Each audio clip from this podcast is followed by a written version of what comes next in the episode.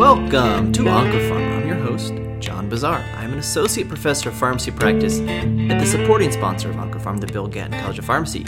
Later in today's episode, I have my very first remote guest, Shannon Huff, to talk about her ASCO abstract about monitoring patient-reported outcomes to nausea and vomiting and pharmacist interventions and their results um, up in Michigan. But first, um, I'm going to talk about uh, some of the notable stuff out of ASCO twenty twenty. So we'll just jump right into uh, some of the plenary sessions.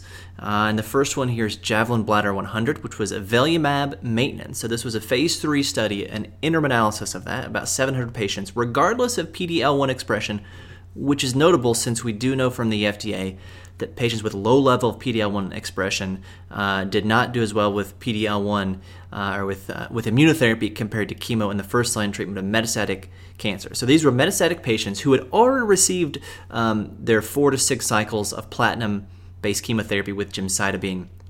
Um, you know, we don't know how many got four and six, and that may not matter, uh, and who got cis and carbo when you look at the ratios compared to best supportive care. So patients got their chemo, and then as long as they didn't have progressive disease, so they had a complete response, partial response, or stable disease, they got randomized to best supportive care plus avelumab or best supportive care alone. Now, there was a statistically significant overall survival benefit. Median O S was twenty-one months versus fourteen months. Uh, however, it does not appear that crossover was allowed. So for the folks on best supportive care, did they go, apparently they could not go to avelumab, and this has not been published yet. Um, uh, did they get Pembro right away? Uh, these would questions we want to see in our uh, in the paper when it's uh, published. And the subgroup now analysis suggests the benefit may be limited just to those who are P D-L one positive. Uh, and I think this is important because they included all patients P D-L one positive and P D-L one negative. Uh, and if the overall survival benefit was was really only in those P D-L one positive patients, it's going to bring up those P D-L one patients when you look at the total cohort. A way to think of this is between Michael Jordan and myself, we've won a combined six N B A Finals M V P awards. Um, so when you combine everything, sometimes it can dilute uh, maybe the effect of, of someone else that's that's in there. Now, um, there was a phase two study Uh, in the same patient population looking at maintenance pembrolizumab. This is only one hundred patients in a phase two study versus about seven hundred in, in Javelin Bladder. Um, but the phase two study showed no difference in, in overall survival with Pembro versus placebo.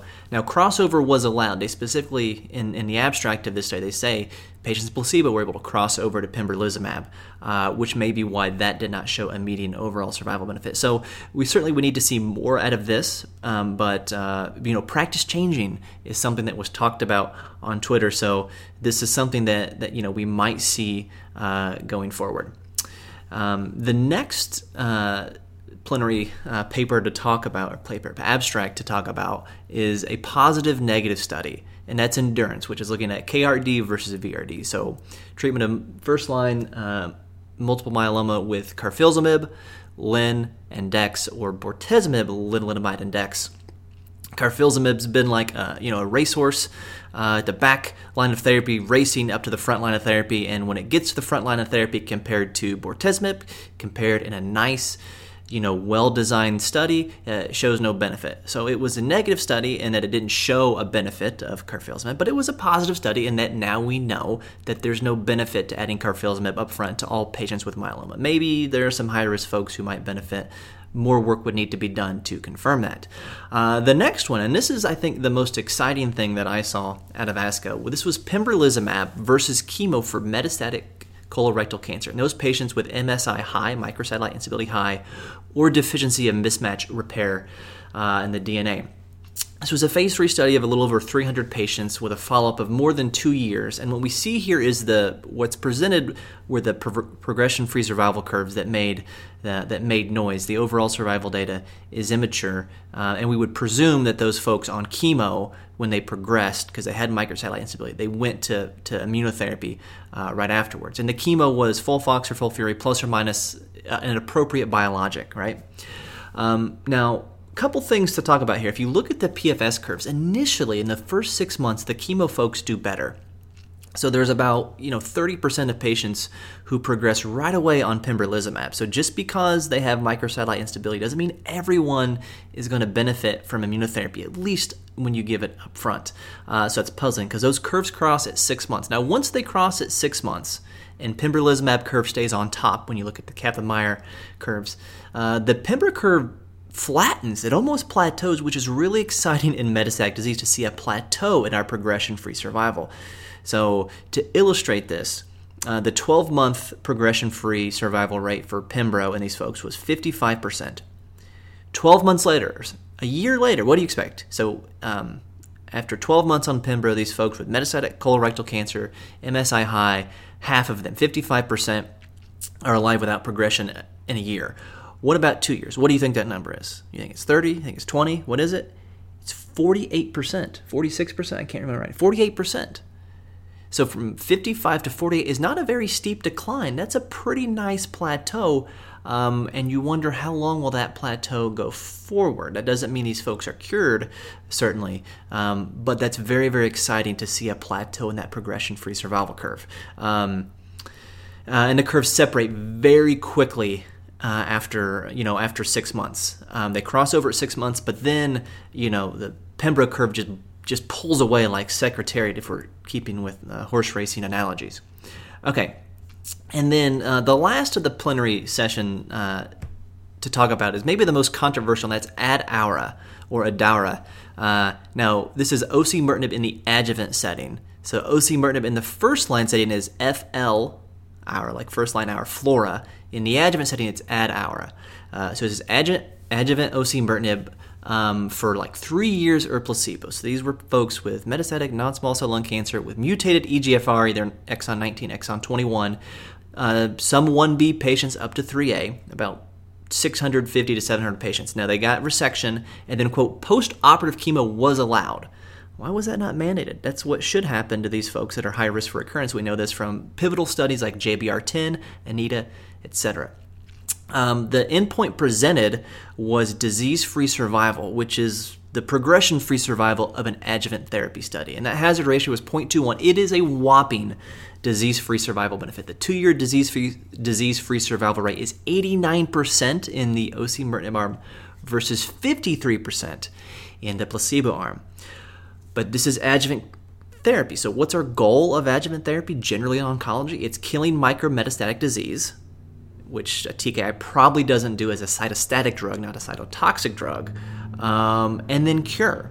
Uh, we, you know, the overall survival data, I think, was something like four percent mature. So we haven't seen these folks, uh, how often they die.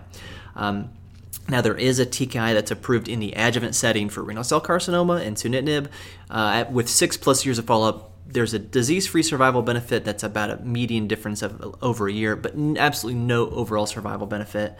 Um, uh, adjuvant T K Is might be more promising in, in K R A S mutated metastatic melanoma, which has a greater immune component than E G F R mutated lung cancer does. Um, but, I mean, these prog- these disease-free survival curves separate drastically, and there are two ways that you could look at this. And so view one is there's no overall survival benefit proven. Uh, obviously, there'll be toxicity with the drug versus placebo. It's going to cost lots of money, and I said that with dollar signs. Uh, three years of osimertinib is going to cost like more than a round of C A R T. Um, and uh, we assume that the patients in the placebo, when they progress, they get osimertinib at progression. Otherwise, it's really going to uh, you know, negatively skew uh, your overall survival results when we see those. All right, so that's view one, kind of the evidence-based approach. Now, view two is kind of the patient-centered approach, which is the patient right here in front of me, they don't want their disease to come back. I've got a drug that, you know, almost doubles their, the chance of being disease-free two years later. And when the, the disease does come back after two years, we're two years down the road in researching E G F R mutated non-small cell lung cancer. Maybe we found a better combination of drugs or a better drug. Okay, and I think both of those views are valid depending on your perspective. Now, in my opinion, three years of osimertinib is going to cost a lot of money, and it better cure these folks, which I Uh, I am reluctant to think that will happen with the T K I and, and non-small cell lung cancer, or it better provide a C M L-like benefit for these patients and that their disease does not come back. Now, your average patient with non-small cell lung cancer is probably not as healthy as your average patient uh, with uh, with C M L. That may or may not be true. Um, but that's my interpretation of, of ADAURA. Obviously, everyone's going to want to see this overall survival data. I think what's going to be interesting is if that overall survival data comes back with a modest benefit, uh, what are people going to do um, if it does have show a modest O S benefit, but the P F S curves eventually still go to zero, meaning we're not curing patients? Uh, and, and really, what is our goal in adjuvant therapy? So those were the plenary session, uh, the plenary ones I wanted to talk about. Uh, some other notable stuff, uh, sticking with lung cancer, there was a study of pembrolizumab. This is Keynote six oh four, pembrolizumab plus platinum etoposide versus chemo alone in extensive stage small cell lung cancer. The overall survival benefit was not statistically significant at an interim uh Uh, interim analysis, even with a p-value of zero point zero one six. Uh, the progression-free survival curves cross over here as well. Chemo alone did better initially than chemo plus, plus pembro. So the big question is, why did pembro not show this this benefit in overall survival when it was seen when atezolizumab was added to the same platinum etoposide backbone, as well as durvalumab added to the plane to the same Uh, platinum etoposide backbone? Well, the authors of Keynote six oh four, which is published uh, in, in J C O, uh, suggest that, you know, these patients had a, even the chemo alone arm, they had a lower than expected overall survival, and that our patients in Keynote six oh four were sicker than in uh, Empower, whatever it was for atizol- atezolizumab and the Caspian study of durvalumab.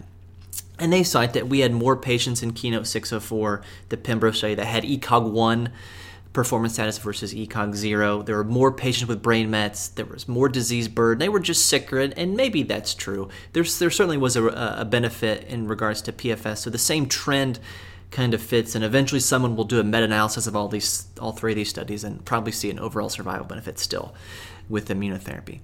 Uh, now, this was not uh, ASCO related, but there was an F D A approval uh, with all this going on uh, based on the RELAY study, which is ramucirumab plus erlotinib uh, in uh, E G F R mutated non-small cell lung cancer. This was published in Lancet Oncology in December. Uh, this showed an improvement of progression-free survival from twelve months uh, with erlotinib alone to nineteen months when we added ramucirumab to erlotinib. Now, the overall survival was the same, and those results are immature. What's interesting, though, and the paper does a good job uh, giving subsequent therapies. Uh, so in the second-line setting, uh, twenty-two to twenty-five percent got chemo with E G F R-mutated non-small cell lung cancer after failing an erlotinib-based regimen. They didn't get osimertinib. Uh, well, some did. fifteen percent in the experimental arm got erlotinib next, then twenty-two percent in the placebo arm. In the third line, forty-one percent of folks in the uh experimental arm of ramucirumab or erlotinib got forty or got osimertinib versus just twenty-five percent with placebo. So total osimertinib use was nine percent higher total in the ramucirumab or erlotinib, which is going to, you know, kind of skew overall survival in favor of ramucirumab versus erlotinib because more of them got another T K I, osimertinib, afterwards. So certainly is not uh, an endorsement of using this regimen. Um, when um, I, I would encourage the listeners to go back and listen to the the podcast I did a while ago on bevacizumab's wild ride in breast cancer, uh, where we saw a progression-free survival benefit with a V E G F targeting agent, but no overall survival benefit. And if I had the rights, this is when I would cue the Who's Won't Get Fooled Again. Okay, uh, moving on to other cancers that are caused by smoking. Uh, gastric cancer. Uh, this is a, a publication uh, in the New England Journal of Medicine, also presented at ASCO, of trastuzumab deruxtecan, our trastuzumab uh, dash S N thirty-eight, the active metabolite of irinotecan, in H E R two positive gastric cancer. This was in the third-line setting. Um, this is a phase two study of under two hundred patients, all Asian patients, so about two to one uh, randomized to trastuzumab deruxtecan or chemo in the form of irinotecan or paclitaxel. Uh, as I said, it was done in Japan and South Korea. Uh, in the third-line setting, everyone had prior trastuzumab. Two-thirds had had prior ramucirumab. One-third had prior immunotherapy, so heavily pretreated. Uh, they showed consistent improvements uh, with trastuzumab deruxtecan in both response rate, overall survival, and progression-free survival. Um, so clear benefit in the third-line setting. You know, game changer for Japanese, South Korean patients. Potentially here as well. You know, I would guess that this would probably get F D A approval. From a historical perspective, Uh, there was a, I think it was a Japanese study in extensive stage small cell lung cancer that showed cisplatin and irinotecan was superior to cisplatin etoposide uh, in small cell lung cancer. When that study was duplicated here in the U S, the overall survival was the same. So we have an, it's not irinotecan, but it's an S N thirty-eight, and there can be some pharmacogenetic uh, differences uh, between uh, the, that are uh, ethnic in difference between uh, Asian and an American population. So just passing the along the information here. Um, another another update that was not ASCO related, but uh, in Brave one fifty, the Tisla plus bevacizumab regimen uh, for hepatic uh, hepatocellular carcinoma was F D A approved. We covered that publication in the May fourteenth episode. Uh, maybe one of the more surprising things to come out of ASCO was in pancreatic cancer, which is the publication of S W O G fifteen oh five, which was perioperative G E M nanoparticle-bound paclitaxel, gemabraxane, versus uh, modified FOLFIRINOX. And in the metastatic setting, we know that modified FOLFIRINOX compared to gemcitabine has a larger benefit if you do a dangerous cross-trial comparison of gemabraxane versus gemcitabine alone. Uh, and I talked about that in, in a prior pod. So I think folks expected in the perioperative setting where folks are getting a couple cycles of chemo, then surgery, then more chemo, that you would see modified FOLFIRINOX do better. Uh, that was not the case. In fact, gemabraxane did a little bit better than modified FOLFIRINOX. So that's certainly uh, interesting. Uh, and as we're kind of winding down here and getting to my interview with, uh, with Shannon, uh, a couple quick Um, retrospective analyses that don't mean anything, but I still think are interesting, worth passing on. One performed by the N I H, uh, the N I H looking at immunotherapy in patients with head and neck cancer and those who received antibiotics in uh, in the last thirty days. And those who did receive antibiotics in the last thirty days did poorer with immunotherapy than those who got immunotherapy for head and neck cancer without receiving recent antibiotics. Uh, I did a, I did an episode about this a while back. Uh, the theory here is that antibiotics disrupt the the microbiota, which has effects on um, uh, on the immune system, and then the effectiveness of immunotherapy to treat cancer. And there are now ten plus studies showing something similar to this in a retrospective fashion. This is from the N I H, certainly a reputable um, organization. So this is adding to that body of literature that if we can, we probably should avoid antibiotics in people about to start immunotherapy. And then another one was a retrospective review of one hundred patients who received at least two months of immunotherapy, and did they use cannabis or not? Um, and uh, twenty-eight of the one hundred or so patients had received or used cannabis. Most of that was dronabinol. There are a few cases of recreational marijuana, but the median overall survival in these patients, and it's retrospective and they're not balanced groups, whatever, so it doesn't mean anything, but the median overall survival was forty months in the patients that did not have any cannabis, including dronabinol, versus sixteen months, which is uh, like a third of that. So um Really, really stark difference. Now, who uses dronabinol? Uh, when we use dronabinol, it's somebody who has anorexia and nausea from their cancer. And those patients are very, very, very far down their path in their cancer journey, and have usually have gone through several treatments and probably don't have a lot of time left. So again, they weren't balanced, but certainly interesting and worth noting. And then the last thing I want to talk about from ASCO were two similar, um, uh, similar th- uh studies. At least one was presented at ASCO. One was published in, in The Lancet, and one is uh, C C C nineteen, which is COVID nineteen and Cancer Consortium, and the other is the U K Coronavirus Cancer Monitoring Program. These are large studies of one hundred to one thousand patients, observational in nature, just looking at patients with cancer and how do they die from chemo. Kind of the take-home points here: having cancer, more of them died. And when you look at the risk factors for death, it's kind of consistent. It's older age, um, at least in the, the American study. It's being male. It's a former cancer. It's having a lower ECOG performance status. It's having disease that is more active versus uh, like progressing, versus disease that's active but well controlled, versus uh, remote history of cancer in the past. Uh, but receiving cancer therapy did not ha- show an increased risk of death in both of these studies. Um, whether it was any type of cancer treatment in the American study or chemo within the last four weeks in the U K study. So if you're engaged in um, chemotherapy counseling with patients during the time of COVID, uh, there you, it is fair to say it's a very evolving situation with this virus, but the best data we have at this time does not suggest that receiving chemo increases your risk of dying from this virus. Uh, so if you've got someone who's kind of on the fence about receiving adjuvant therapy uh, because they're worried about an increased risk, um, you have now stronger evidence to counsel them on the benefits of adjuvant, um, you know, likely still outweigh the risks. Okay, well, let's hear from uh, my interview with Shannon Huff.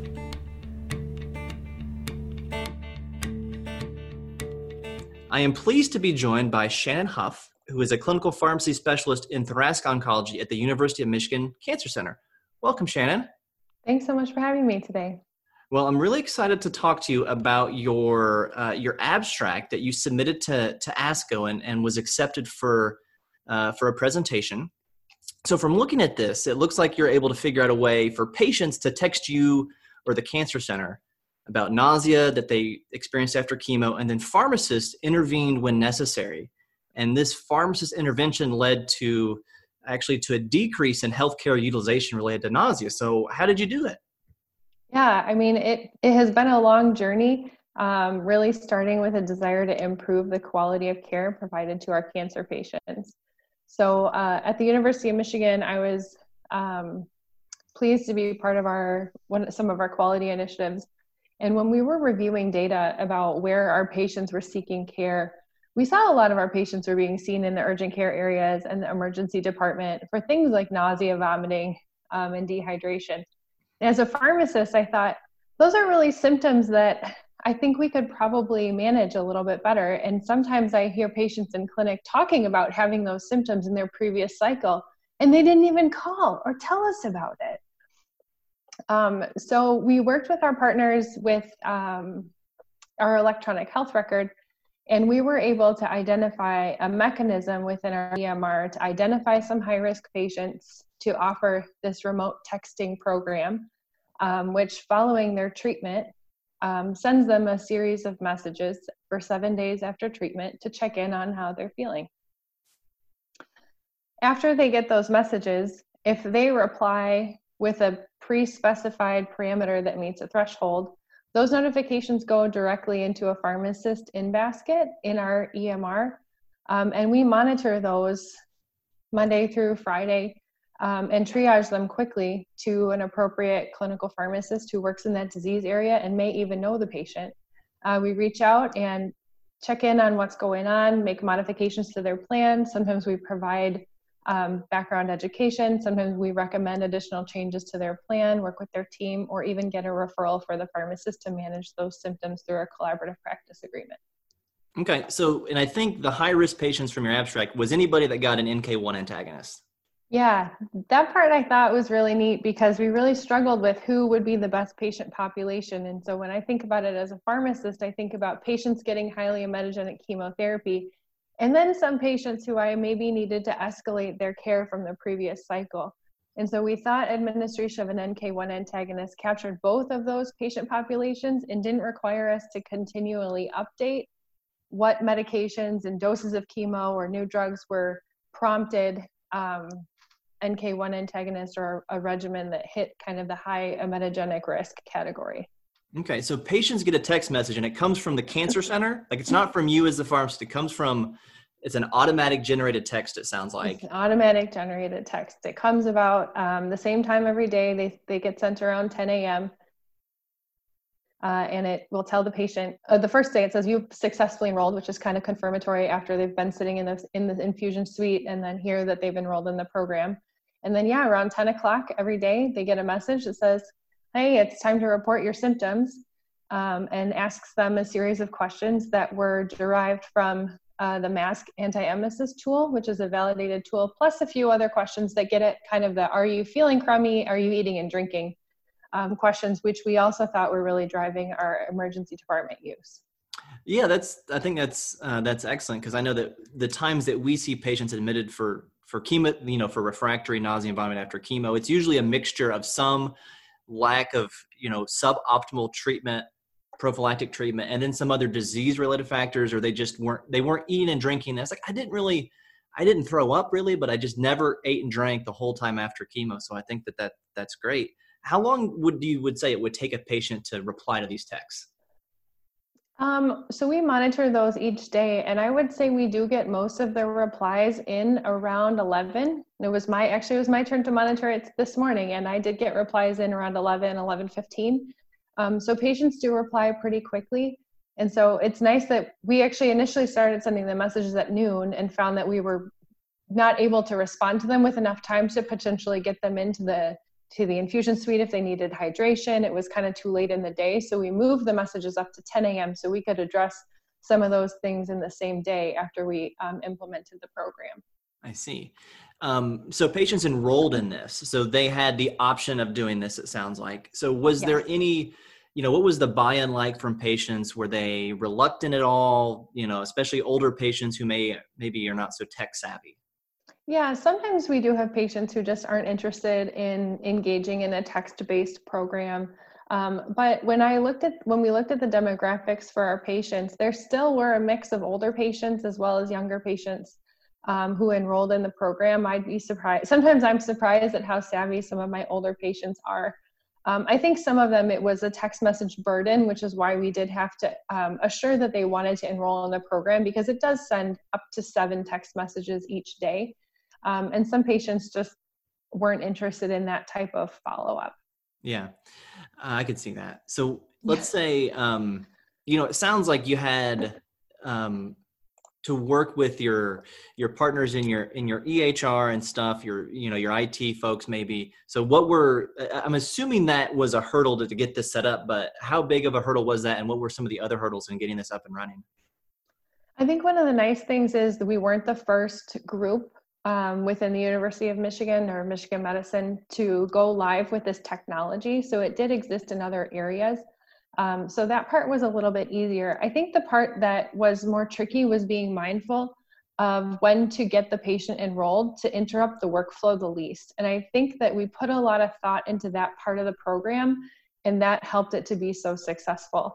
So for example, for someone to enroll the patient, we really talked a lot about who should do that. Is it the physician at the time of prescribing the chemotherapy? Is it the pharmacist who's in the clinic? Is it the nurse who's administering the N K one? And we ultimately decided to um, ask the medical assistant in the infusion area to approach the patient. And we used a non-interruptive B P A in our medical uh, record that just showed on the infusion schedule. We displayed a new column in their work list that says enroll patient.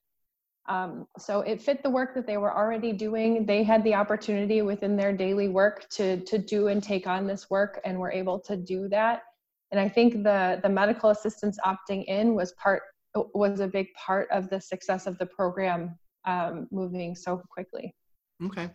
So, I mean, this is great. You're keeping more people, it's pharmacists, you know, intervening to keep patients out of, you know, urgent care facilities for, for nausea-related stuff, especially in the time of COVID with trying to keep, you know, social distancing as much as we can still. Um, so what advice would you give to other institutions that want to try to to duplicate or recreate this service at their institution?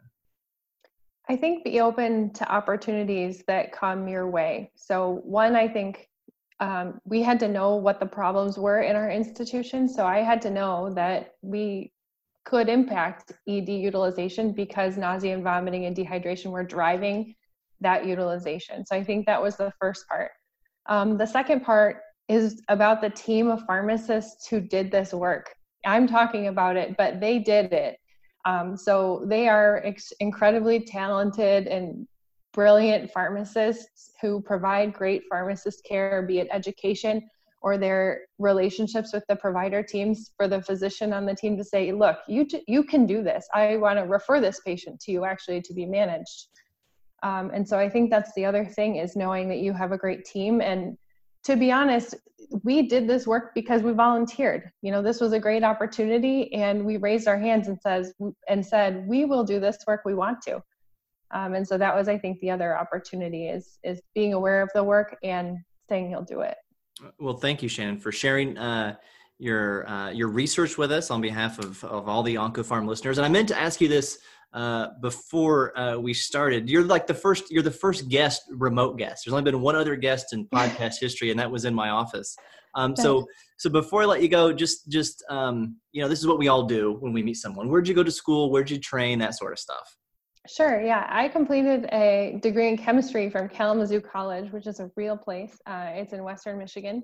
And I completed my PharmD degree at the University of Michigan College of Pharmacy. I did my P G Y one training at Harper University Hospital, which is part of the Detroit Medical Center, and did my P G Y two in oncology training back at the University of Michigan, where I have stayed.